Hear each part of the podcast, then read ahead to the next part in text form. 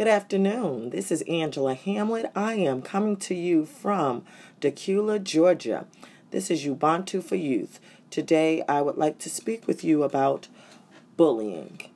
We often hear about bullying and we look at it as a person, but it's really it's an attitude. It's not the person. They may be going through something, and that's the way they are acting out. So we don't want to give the word bully a face. It's an action. It's an attitude.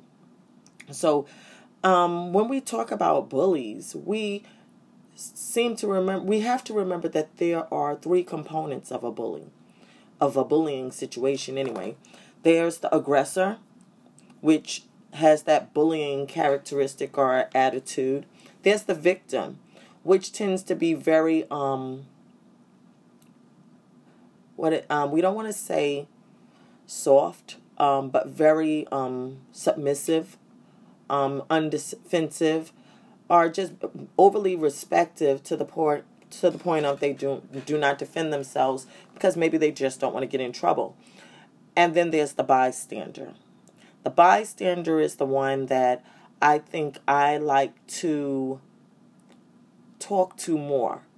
I do struggle with the media when I see videos of these fights taking place in the school, the fights taking place on the school bus or out on the street, because somebody felt it was more important to stand there and hold their phone and capture the activity and the event instead of putting the phone down and helping out. So then where do they stand? Are they promoting this bullying behavior because they are not stopping it or doing something to deter it? Or are they afraid to intervene out of fear because they're afraid that maybe they may be picked on? I do know that together, more than one would stop bullying behavior. So I encourage those that's listening to my podcast, which is my first one, and I really feel good about it, to just question who you are and where you stand.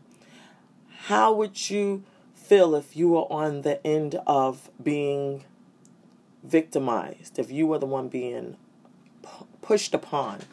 Would you want someone to stand up for you? Would you want someone to speak out on your behalf? And if the answer is yes, do know that that person that at that moment that is being picked on or bullied upon, they would welcome your hand and help.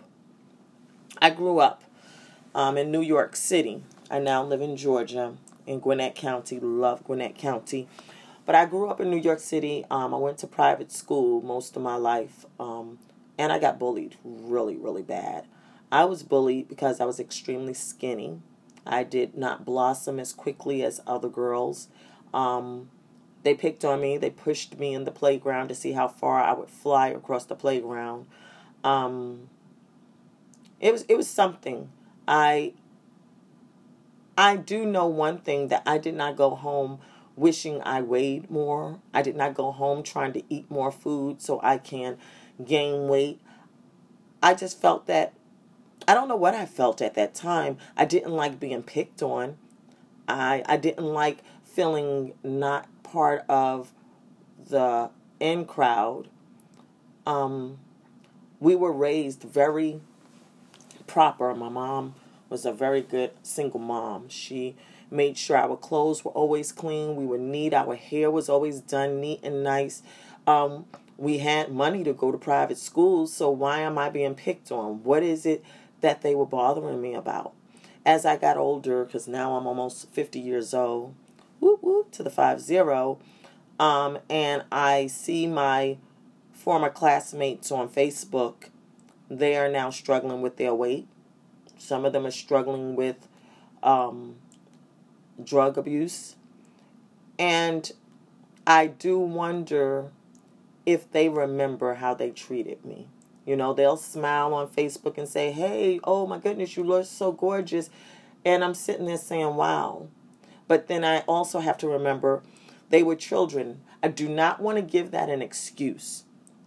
I am so careful of not giving that an excuse. Kids will be mean if it is tolerated. If I ever found out one of my children were bullying someone, I would nip it in the bud immediately. How would I nip it in the bud? I would be at the school. I would be at the child's parents' home, making sure my child apologized, and it would never, ever, ever happen again. So don't think that me saying, well, they were kids back then, and now I'm like, yeah, that was just an immature behavior. There's a lot of people out here that's not bullying, and we're still immature. They are still immature. So that is an attitude, I believe, some children take on, even some adults take on, and it could be because it's lacking somewhere in their household. I hate that I keep saying so I'm going to try to correct myself on that. As parents, we need to talk to our children. We need to make sure that they feel comfortable. We need to not be so quick to say, oh, ignore them. They just don't know who you are. You're great. You're beautiful. Our kids feel that we say that because we're their parents. They don't realize that really they are that great. And most of the time, they're being picked on because others are jealous of all of their greatness. We are all different. We were made different. But that is what a puzzle is. We are puzzle pieces to this great world. If we were all the same, we could not accomplish as much as what we accomplish now. We need differences so that we can appreciate what we have. And I think that's where the kids are not getting it. And sometimes that's where some of the adults are not getting it. I enjoy doing my workshops on anti-bullying, but I also enjoy doing my workshops on loving who we are and where we are and where we're going. But in order to know where you're going, you have to understand your struggles, where you are now, and understand why we're different. But when you understand why you're different, you should embrace that difference. And say, you know, I love my skinniness. My skinniness allows me to do this. You know, and I do correct people when they say I'm skinny. I say I'm slim because I curve now where I'm supposed to curve. You know, so those that are not slim, that got those other figures, embrace that too. There's enough room for every one of us. And if all of us looked alike, I think we would be pretty boring. I love going into restaurants and trying different foods. I love learning about other people's cultures. I don't want to be the same. I want to learn. I want to understand where you come from. I want to understand why you think that way. This is called understanding and respecting our differences. Because when we sit back and we just ask the question, it becomes, whoa, really, is that why you all do that? That's pretty cool. You know, maybe I'll try that. I was at a meeting today with a couple of older men, which I just love it because they, once upon a time in Gwinnett County, they were really powerful. They were running around doing what they do, but as they're getting older, they're slowly winding down. I was at a Kiwanis meeting to be a little bit more transparent. And we know that these civic organizations, they're slowly dying out because the youth are not signing up. But anyway, I was at this event, and we had a guest speaker today. It was an African-American woman. And one of the members wanted to take a picture of the group. I do like his personality because he comes from a very innocent but want-to-know place. He came to me, he said, how do you photograph black people? Because I can't see them in the picture. I couldn't stop laughing because he was just like, how you photograph black people? I'm like, man, you focus on the object and you've pressed the click button. But when he kept playing with the phone, trying to figure out why his pictures kept coming out extremely dark and you're not able to see the eyes and the mouth, and, you know, the room was dark and the whole nine, so the picture wasn't coming out. You can see the Caucasian, the white members so vividly, but you could barely see the features of the African Americans in the room. So I said, well, maybe your flash is not on. So he said, well, I have it on auto. So he thought if he had it on auto, it would automatically say, I need a flash so that I can get a better picture, and it didn't. He put the flash on, he took a couple of more pictures, and everybody looked absolutely beautiful in the picture. But what I loved most about that whole scenario episode that went on right there was he was comfortable enough in a room with different nationalities and ethnicities to just say it as it is. How do you take pictures of black people? He didn't say African Americans. He just said, how do you take pictures of black people? And again, I had to laugh at him because he meant nothing by it. Did I get offended? No, I didn't. I really didn't, because I know his heart. So I said, you know, put your flash on, and he did, and it worked. But I said all that to say he embraced and understood we're different. But Angie, I'm having problems every time I turn around. I'm trying to take pictures of black people, and the picture's not coming out. What am I doing wrong? And he felt comfortable with me that he knew that I knew where his heart was, and I was not going to take offense to it. I do believe that's where he was coming from. And if I did take offense to it and I told him, I think his heart would be hurt, because that's so not what he was trying to do.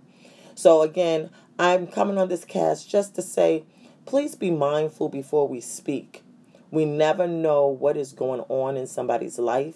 And judging somebody by the way they look, by what they wear, by what they eat, by where they live, it's so not cool. It's not cool. It hurts people's hearts. They may not wear it on. They may not show their emotions immediately, but do know they feel something. We had a young man out here that committed suicide. I'm struggling with it still. According to the source that I received the information from, him and his mom, they were homeless. This information was not public knowledge out of pride on the mother's call, and most likely pride on the young man's call too. He's in high school. He has not been completing his homework. Well, due to being homeless and probably sleeping in their car, and most work that's done by the high schoolers are done on the computer. So he was lacking the internet to do his homework. Well, he got suspended from school due to lack of work. So I'm going to say lack of work, lack of parent talking to the teacher, telling the teacher the situation. But again, due to pride and me telling the teacher my situation is not going to make my situation any better, so why am I letting this young teacher know that I'm homeless when she just wants to keep saying, my son isn't doing this, my son isn't doing that. I know he's not doing it. But I know why he's not doing it. You don't, but now you're about to suspend my child from school. So the mom, you know, they took the suspension. But as the child is now not in school, and the mom is trying to find living arrangements, I'm sure she probably was still working, I'm not sure. Now she had an added burden on her. What am I supposed to do with my child while I'm at work? Because I don't have a home. What am I supposed to do with my child while I'm looking for a job? Is he supposed to sit in the car the whole day? So she went home or in the car or with her child, and her frustration of not having the answers, of feeling like her burden is getting harder and heavier, because now I got to deal with you who do not have to go to school. Now I got to figure out, what am I doing with you? The young man was getting it from all different angles. Yes, I know I'm not going to school, Mom, because they suspended me because I wasn't able to do my homework, because we don't have the internet, because we're in a car. Yeah, I know I could go to the library to do my homework, Mom, but by the time you got finished at work, the library was already closed. You're tired. We're trying to find something to eat. We got to go and take a shower. We're trying to not tell people our business because we got these egos, and we're trying to live up to a standard because people will judge us that maybe we didn't manage our money properly. Maybe we're living above our means. I'm afraid to ask for help. The people at the church, they walk around with their big hats on. And they look so proud, and maybe they're not getting it either. But yet I can't even let them know I'm struggling. What are we doing that people are afraid to tell someone that they need help? So the young man killed himself. Now after he's gone, the teacher is informed that they were homeless. Huh. How did she feel? Could I have helped them? Could I have been a little lenient on the homework issue? Why didn't she tell me? Was telling you going to stop you? Or was that just giving you more information that you're walking around? And I don't want to make my son feel some sort of way at the school. I don't know, guys, but we need to figure it out. We need to figure out how we open up our heart without judgment, that when we help, we're not doing it to get an award, so we don't have to let people know that we're helping. We just do the help. We see there's an issue. We see that there's a need, and we take care of that need without announcing it, so that we are keeping the pride and the dignity of those that's in need intact. It hurts. It hurts, and I just don't know what to do about that. Because now the mom is sitting there. She has one less burden. Or do she? She don't have to worry about another mouth.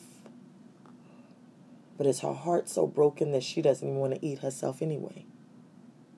I don't want to eat. He was a good kid. We just fell upon hard times. And our hard times affected him. Our hard times affected him because I kept complaining to him.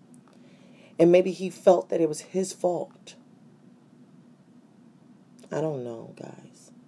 Again, I'm out here looking for answers just like you are. But what I do know is, as a people, we can stop. We can acknowledge that everybody goes through the motions. And we don't have to judge why they're going through the motion. Can we just help without knowing all the answers? Well, guys, this is Angela Hamlet from Ubuntu for Youth, just giving you my thoughts today on bullying, on compassion, on opening up and talking to our kids and knowing where they sit, where they are, what they're feeling, and making sure that they're not holding on to more burdens than they need to hold on to. If you have any other questions, please feel free to message me. You also can go on my website, which is Ubuntu, 4youth.org.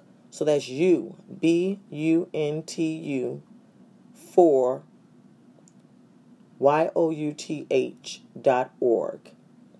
Again, thanks for listening, and I look forward to being back on. Again, this is my first recording, and I feel great. Thank you.